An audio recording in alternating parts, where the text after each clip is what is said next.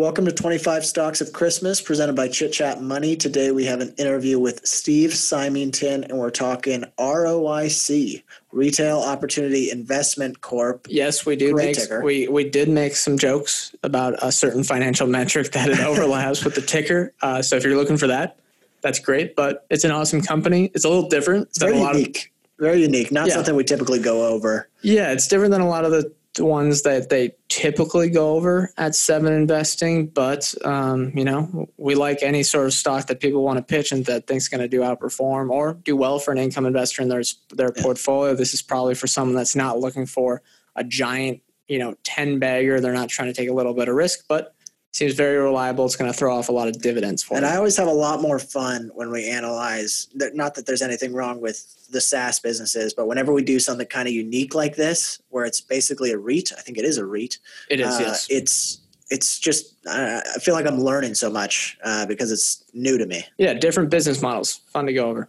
All right, and before we get to that, we have to talk about our partnership, which Steve is a part of. Uh, it's my turn for the sales pitch, so it's ten dollars off. Right, that's right, ten dollars off your seven investing first month, and it's typically seventeen dollars. So you do the math, but that's seven dollars for the first month. It's really good. And Steve had his pick, which was probably my favorite pick of the recent seven. I'm not going to say who. Go uh, use our coupon code CCM, and you can figure it out for yourself. But uh, yeah, any, anything I'm missing here on the sales pitch? Nope. Everyone knows. Sign up. Yep. Here's your interview. Welcome to Chit Chat Money. On this show, hosts Ryan Henderson and Brett Schafer interview industry experts and riff on the world of investing. As a quick reminder, Chit Chat Money is a CCM Media Group podcast. Ryan and Brett are not financial advisors. Anything discussed on Chit Chat Money by Ryan or Brett or any other podcast guest is not formal advice or a recommendation. Now, please enjoy this episode. Today we are welcomed by Steve Symington, uh, lead advisor for Seven Investing, our friend, now recurring guest. I think this is what maybe third time on. If we count the group, uh, you know, the group effort with seven investing, yeah. Yeah, yeah, Yeah. yeah. That'd be third time. So All right, how have you been? good. It's uh market's keeping us on our toes. We have we have plenty to uh, to to react to. So uh, it, it's it's been a good stock pickers market, I think. So Definitely. And today we are talking Retail Opportunity Investment Corp. Am I getting that right? yeah, that's correct. Yep. Okay, and I've got I've got the ticker here. I've like uh, abbreviated it everywhere in my show notes, and it says ROIC. So if we say ROIC, don't get it mixed up for return on invested capital. Uh, but how did you come across ROIC? Oh yeah. So uh, retail opportunity investments. Uh, I started following them. Uh, I looked back literally ten years ago. Um, 2010 was when I first really started keeping keeping track, paying attention. And uh, actually, if you do a little internet sleuthing, you'll probably find some old videos of me talking about retail opportunity investments, and including the first time I bought them in my own personal portfolio back in 2013. And uh, and uh, yeah, so they're uh, they're a real estate investment trust. So uh, a, a REIT, another one of those weird ac- acronyms you see, REITs. Uh, if you verbalize it, uh, real estate investment trusts are required by law to pay out at least ninety percent of their taxable income to shareholders in the form of dividends. So you usually find you know REITs are long term plays for income investors where dividends are key. So uh, that's no different here.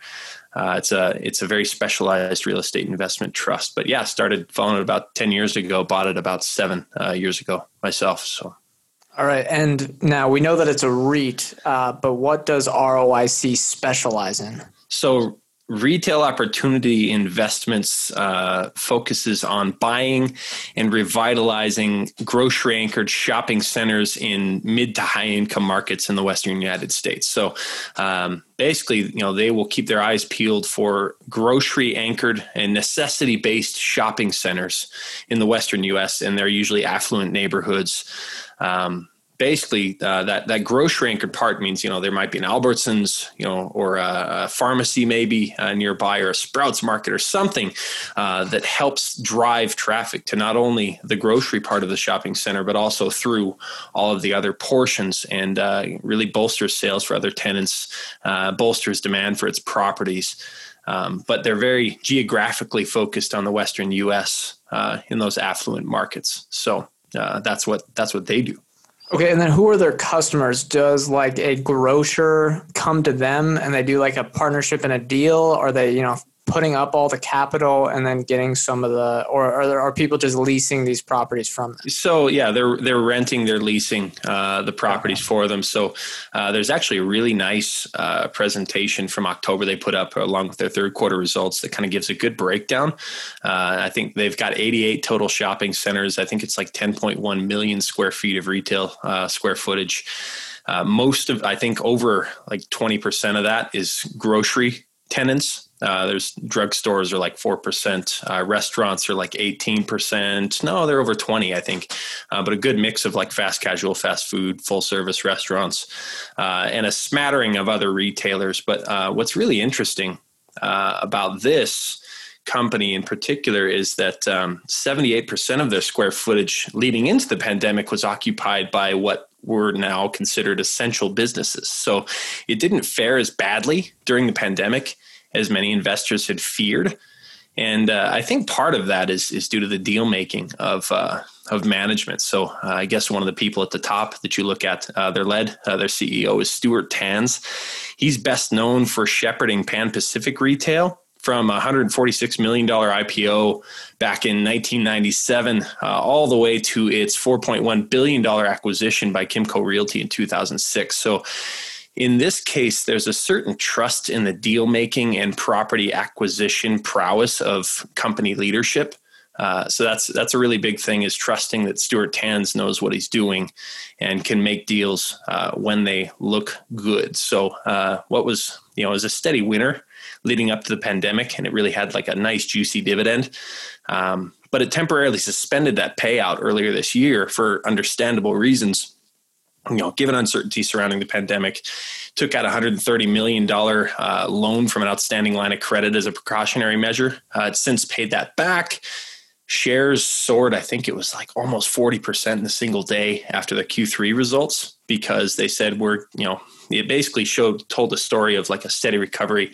They said we're going to start paying our dividend again in the first quarter of 2021. Uh, remains to be seen exactly where you know they bring that dividend back to but before they left i think it was a 20 cent per share quarterly dividend so right now that would yield almost 6% uh, on today's share price which is pretty healthy so uh, we can get more into the q3 results if we want to but uh, basically a story of kind of steady recovery here from a specialized retail uh, trust Okay, and then so how does someone like a, a REIT grow? Do they take that 10% they don't pay out and then invest in new locations and then get more leases on that? Is that how they've been growing in the past? You know, it depends on how they, you know, they've got pretty healthy lines of credit uh, that okay. they can kind of utilize for acquisitions. A lot of it's acquisitive growth.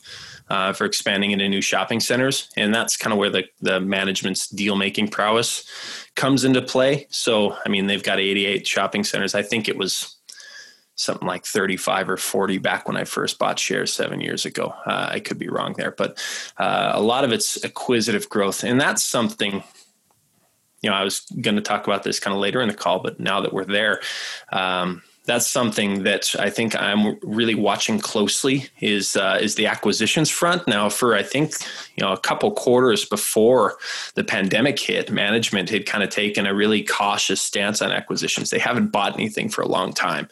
Um, and that's one of the reasons shares kind of pulled back a little bit in the several quarters leading up to the pandemic because they said, you know what, we don't like this market. We're not buying new properties, and uh, and they obviously took kind of an even more extreme prudent stance uh, when the pandemic hit and everything kind of ground to a halt. But they did update investors during last quarter's call. Uh, Stuart Tanz actually copied a quote in here.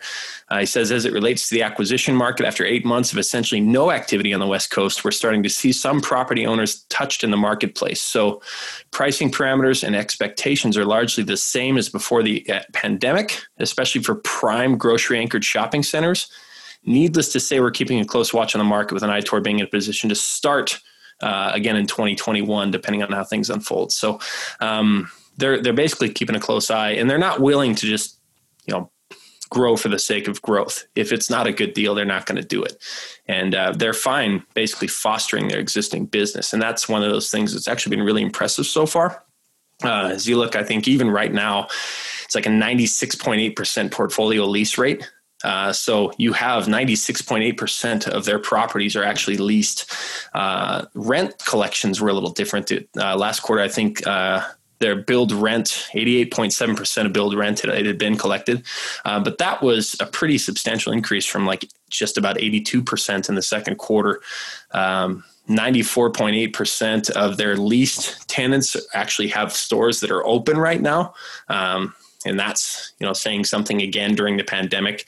Uh, and the other interesting thing is they're increasing rents by double digits for those healthy uh, leased locations. Anyway i think their uh, same space comparative base rents increased like 12.2% year over year last quarter.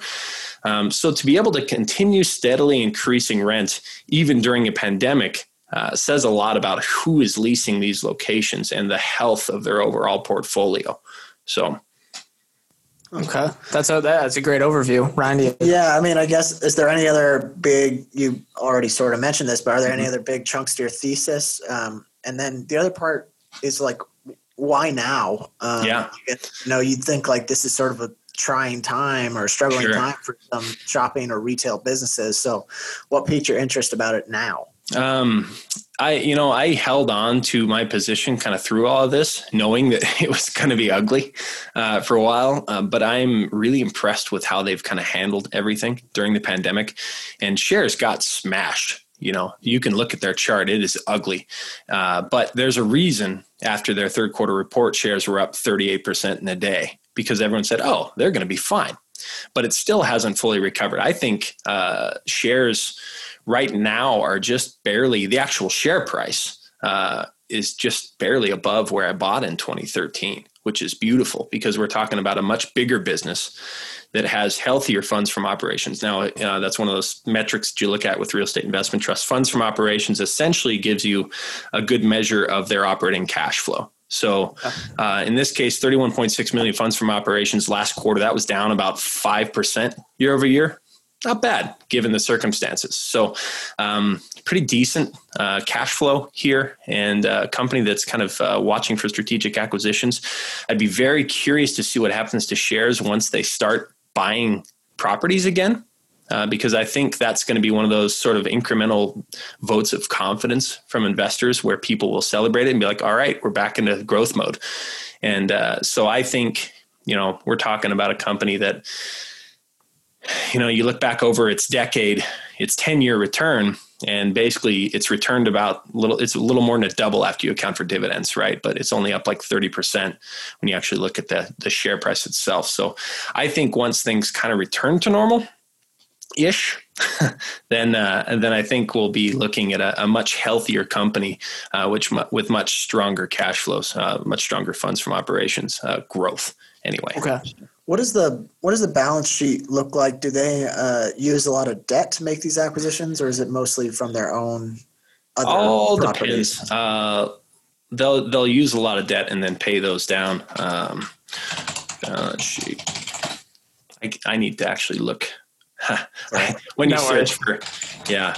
Maybe one quick question: Are they allowed to do share buybacks as a REIT? Um, is that something they could do to return capital to shareholders, or does it all have to be done through dividends? I mean, you could, okay. uh, but it's it's really not something that you see uh, all that often. Uh, it's you know when you're returning, it's ninety percent of your taxable income is the yeah is the that you know that they have to return in the form of dividends. So uh, a lot of dividend um, growth, but I also think at this stage we're looking at a lot of um, potential for uh, share price appreciation as well uh, that could kind of further stoke returns. But again, this is one of those long term things. As long as you're willing to hang on and uh, you know maybe reinvest your dividends and just continue growing your stake, uh, compounding over the long term is where this one gets really interesting. So, okay.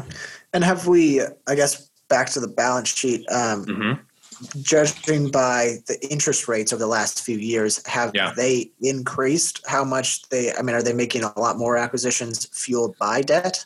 Um, Yeah, it's it, they they basically take the the capital whenever it's attractive. So you know it becomes a capital allocation decision. Uh, is it worth it to raise debt or use cash on hand? Uh, in this case, and almost always in this this market, these markets, it's it's worth it to uh, to draw on lines of credit that have really really nice interest rates. Um, so if they are using debt to fund, you know, say they go out and buy a thirty million dollar uh, grocery anchored shopping center you know, if, if that's entirely using uh, something they've drawn from their line of credit, I'm not particularly concerned about that. So, yeah. I mean, yeah, it seems like a good sort of growth driver for them. I mean, yeah. if I was a shareholder, I'd be somewhat encouraging them to do that, uh, given sure. where interest rates are at. Yeah, and uh, you know, I'm looking. Uh, you know, as of September 30th, I just pulled up their Q3 results, and uh, end of September, they were looking at total real estate assets um, of 3.1 billion, 1.4 billion of principal debt outstanding, net of cash. Uh, so, I mean, that's what you see, and that makes sense for them.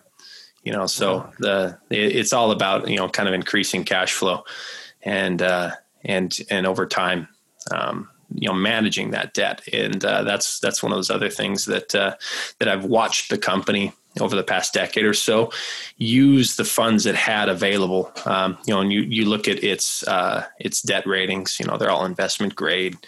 Um, you know, consistently rated one of the top retail uh, real estate investment trusts on the market, and uh, just a nice, high quality business that's that's focused in a very good way. Um, especially when it comes to you know sort of this non-conventional approach to investing in retail where you don't have to focus on a particular business. Because one of the other things you find is if you know if a tenant uh, can't afford the space or doesn't want this you know prime real estate space there's always somebody else willing to move in. And they can be somewhat selective because there's very high demand uh, for their spaces. And that's part of the reason they're able to uh, fairly consistently grow rents on a double digit basis. So Okay. I think that's all the questions I have for the first half. You? Yeah, I think that's a good overview. Okay. Uh, we're going to hit a quick break here and then we'll try to poke some holes in your thesis. Cox Panoramic Wi Fi includes advanced security to help protect all your connected devices. You'll get real time alerts. Oh, like this one, so you don't have to worry about malware. Or when your kid downloads a song from a shady link. And now all your computer can play is Red color, red color, where are you? all blocked, thanks to advanced security, included with Cox Panoramic Wi Fi. Advanced security must be enabled in the Panoramic Wi Fi app. Restrictions apply. Welcome back in. Next up, we have Devil's Advocate. You guys know how this goes. We've got a few counterpoints, and we're going to try to let Steve refute them. I'll go first, and this is sort of this is probably what most investors think when they look at it at first glance, which is retail space due to all the direct consumer initiatives, the online shopping, all that stuff. The retail space as a whole is in a decline.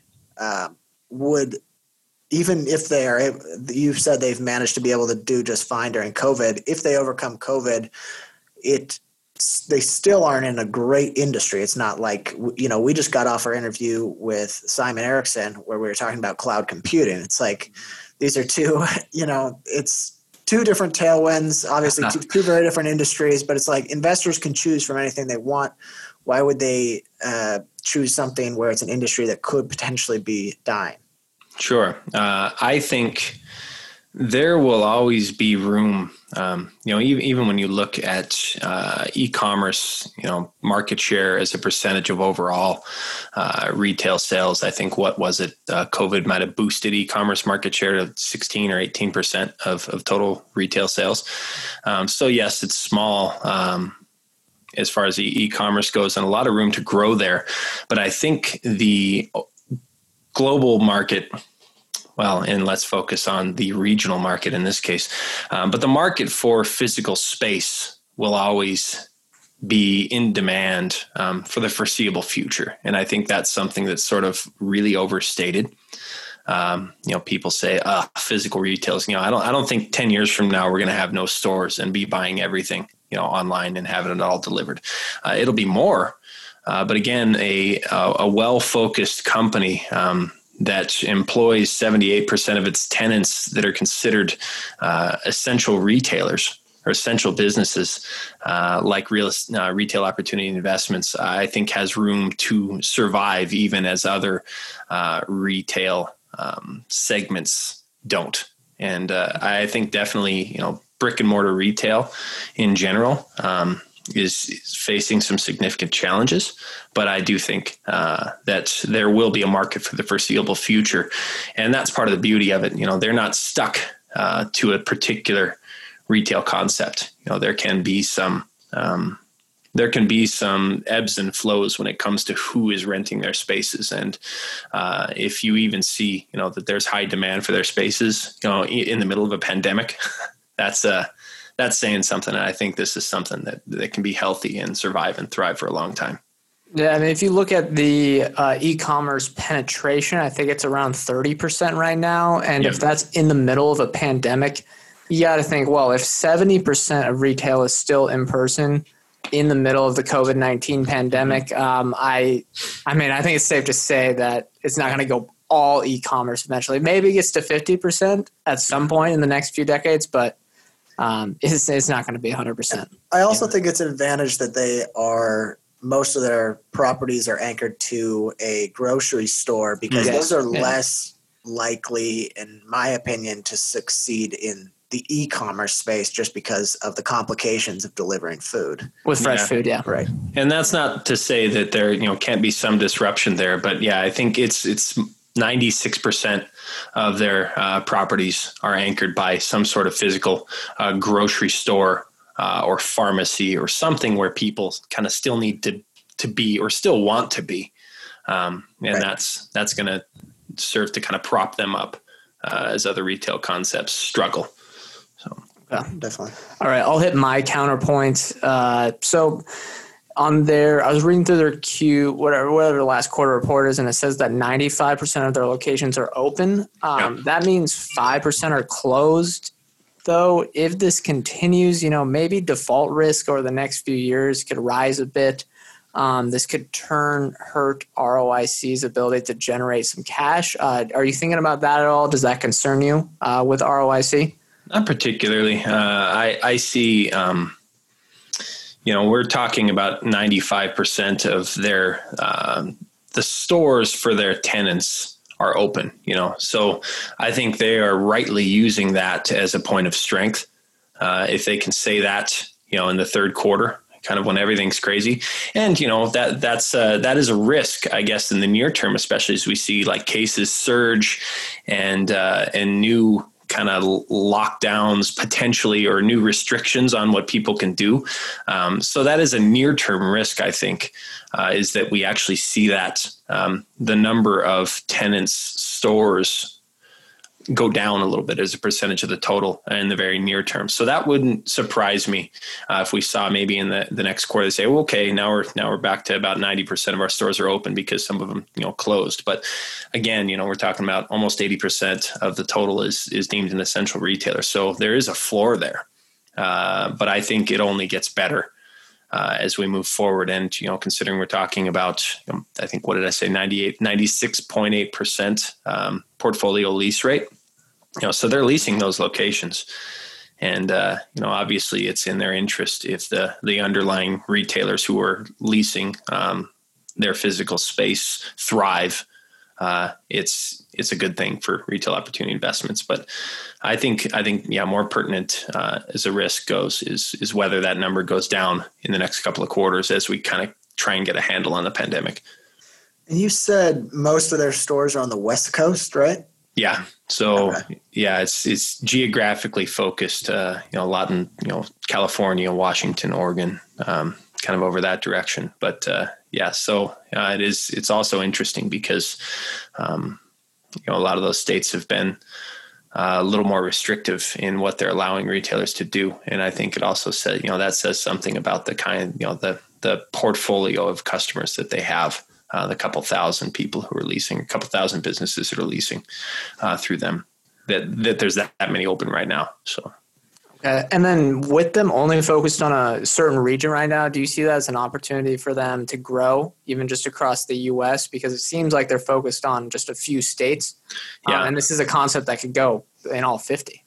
Yeah, I mean, it could. Uh, they could just as easily. Whether management decides it's worth uh, maybe taking another one public or something, you know, maybe we'll have Right, like right. some some weird like REIT SPAC, you know, with another confusing ticker that makes people think of investing metrics. But uh, you know, there, there- it's a possibility. Uh, but I think he's got his hands full uh, with the markets as they are. And they're perfectly content. And I think um, it also has to do which you know with which reason regions they know well, and uh, uh, so yeah, there is opportunity there, uh, but you could translate the concept pretty easily somewhere, and that would be an interesting incremental growth opportunity. They could expand that way, but I think there's there's plenty of opportunity over the next several years for them to to not have to even think about doing that. Okay. And are they tied to malls at all? I know people may be like, all right, well, you already said that, but uh, I think what, 78% are essential businesses. I know people that are attached to malls kind of been struggling in certain areas. Does that? Yeah, um, not really. It's like when you when you look at the like the images of their shopping centers, it's co- sort of like you pull in and there's a grocery store and you walk outside, you go to the next store, you walk outside, you go to the next store. So, I mean, their biggest tenants, uh, if you look, I think their top ten is uh, Albertsons and Safeway, uh, Kroger, J.P. Morgan. Uh, so some banks, uh, Rite Aid, Save Mart supermarkets, which we don't have here, but uh, Marshalls, TJ Maxx, Trader Joe's, Sprouts, Ross, uh, and other little grocery outlets. So that's that's kind of how, um, yeah, that it's a it's a pretty big group and, and mostly necessity based. So you can kind of think of uh, the kinds of of shopping centers they own uh, in that sense. You know, I can think of several here in town. Uh, that you know have an Albertsons, and the next door to it there's an Ace, and then there's a bookstore down the you know the way there's a little pancake place on the one. People from Missoula will know what I'm talking about there. But uh, yeah, so um, those are the kinds of shopping centers they have. So not not a mall based thing, and not not like an outlet center thing. Like you might have Tanger Factory outlets. Uh, that is another kind of popular uh, retail play that way. That's that's got hurt pretty bad, but. Um, yeah, What would have to happen for you to sell this? for me to sell this, um, that that might be saying a lot because I held on through the pandemic, you know, Yeah, and, uh, and that, Yeah, that that's the other thing is you know I'm not that kind of shows you my risk tolerance, so I'm not really concerned about that kind of volatility. Like I kind of look at that position, I'm like, yeah, oh well, you know, and I look at it and I and I re-examine it and I say, oh, they'll be fine over the long term, and I held and and uh, you know in retrospect, it would have been a great idea to buy some more shares before it popped forty percent before its Q3 report, but the um, I think I would be really concerned um, if if Stuart Tanz left for some reason. That would shock me uh, and really make me um, consider getting you know just cutting bait at that point because that would make me think like, okay, what's he doing? Uh, so he's a deal maker with a history of prudence and consistent outperformance, and and I'd, I'd really consider selling if he left. Uh, I would also be concerned um, if portfolio lease rates fell significantly. They haven't for a really long time. Um, you know, even to to know that even during the pandemic, their portfolio lease rates, you know, I think they've only fallen over the last year like 90 basis points. So still sticking around nearly 97%. So uh, it's a testament to the demand for their properties and the, the strength of their strategic portfolio building. So I'd be really concerned. Uh, one, if we saw a steady, significant decline in portfolio lease rates. Um, but the more kind of shocking, wow, I might sell my shares would be Tanz leaving. So Okay. Is and, there- oh, go ahead. Uh, is there anything? I think I know your answer. Is there anything tied to the pandemic that could cause you to sell? So, like if vaccine, let's say, was uh, pump fake and uh, it wasn't coming out for another two years, and we we felt like lockdowns were going to go on for a lot longer, or have they sort of proven to shareholders that they can thrive in this environment too? Um, if I guess there's a big caveat that you know potentially we haven't seen the worst of it.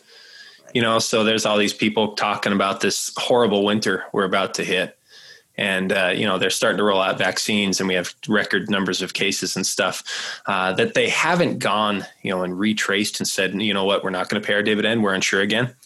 Um, but it, would it would really hurt shares uh, if they came out and said, you know what, we're not going to pay our dividend in the first quarter, uh, even though we said we would. A month and a half ago. that would, Right. you know, you would see shares plummet if that happened because it would be a sort of an anti vote of confidence. Uh, so that that uh, that would that would hurt. But uh, I don't think it's going to happen at this point. I think if they were they were that they were comfortable enough to say we're going to reinitiate our payout in the first quarter, uh, and you know they're, that they're comfortable enough says a lot.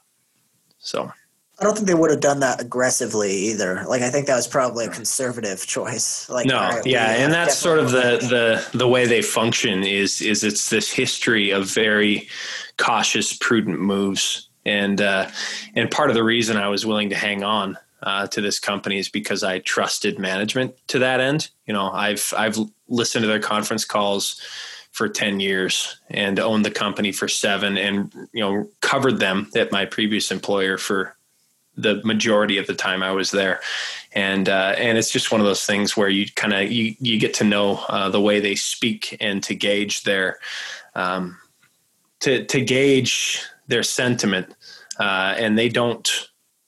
There's there's no real head fakes with them. They don't mislead people. They they tell it like it is, and that was you know a lot of we saw a lot of that when they were talking about the the current um, environment for acquisitions, and you know that that they're actually sort of like, well, you know, we're still, you know, it's disappointing for an investor to hang on, especially if you're a short term investor, to watch them not buy additional properties. But uh, by the same token, you have to say, you know what, I'd rather they not buy anything than make a bunch of bad deals and overpay for everything, and uh, that's just not their mo. So.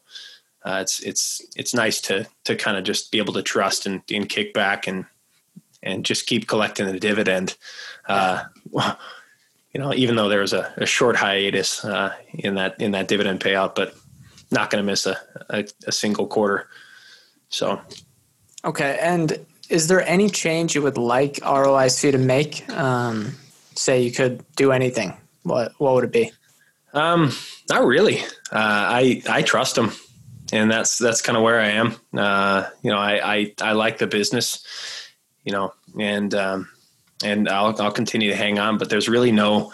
Uh, I'm not sort of in this position of authority to tell them how to do their jobs better, and that's part of my thesis for the company is that I trust that management knows how to best navigate this market Right. and uh, you know it's not a huge position for me, but it's large enough to be you know it, large enough to to make a difference over the long term as as we keep collecting that dividend. So Yeah, we've gotten. I mean, that's that's usually a good sign if the answer is no, I don't have anything. Because if you're if you're a retail investor and you're like, yeah, I'm going to own shares, but I need this one huge change to happen. It's like Yeah. maybe you shouldn't own shares. I, I, yeah, I'm I'm not an activist investor, nor do I have the, the capital to play that game. But even if I did, I wouldn't ask them to change anything. Right. And I guess this is maybe more of a broader question, but do you see this as something that can almost be like a barbell approach where you have this really stable company? Now, granted, they had a few quarters of just whatever, the pandemic hit retailers. There's nothing they could do about it. But in Yeah. normal environments, you know, you got this really stable company throwing off cash to your portfolio and then, you know, weight that with some higher growth stocks. Is that how you think about it at all? Yeah. Um, you know, and I, I, I don't mind just hanging on to this. Actually, the shares I own, I think are in a Roth IRA. And I'm like, you just, you know, keep, keep just reinvesting, hang on for the long term.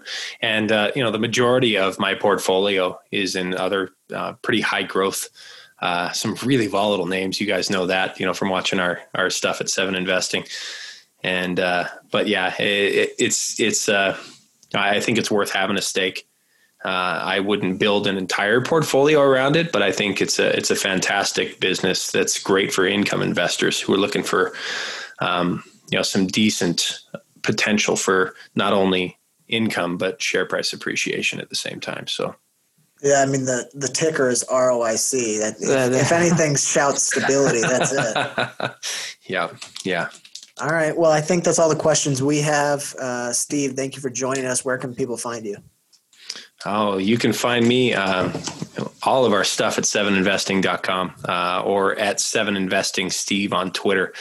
I also man, you know, their email inboxes and and uh, all of our regular handles, the at seven investing handle on Twitter too. But uh, we're probably too active there. But uh, Yeah, you- the, the, yeah.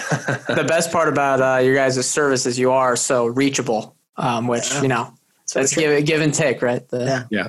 I, responded to an email in like 20 seconds yesterday, and someone was like, Is this really you? was that an auto email? No, yes, it is. But I just happened to be holding my phone with my wife, probably saying, like, Hey, you know, put your phone down. but uh, yeah, so it's, it's, uh, yeah, we're, we're almost kind of manic about, uh, we're obsessive about responding, but, uh, and being accessible. But yeah, at seven investing Steve on Twitter. If you want to DM me, I'm always, I'm always responding. So. Perfect. Perfect. All right. We want to remind our listeners that we are not financial advisors. Anything we say or discuss here on Chit Chat Money is not formal advice or recommendation. Thank you guys for listening. We'll see you next time.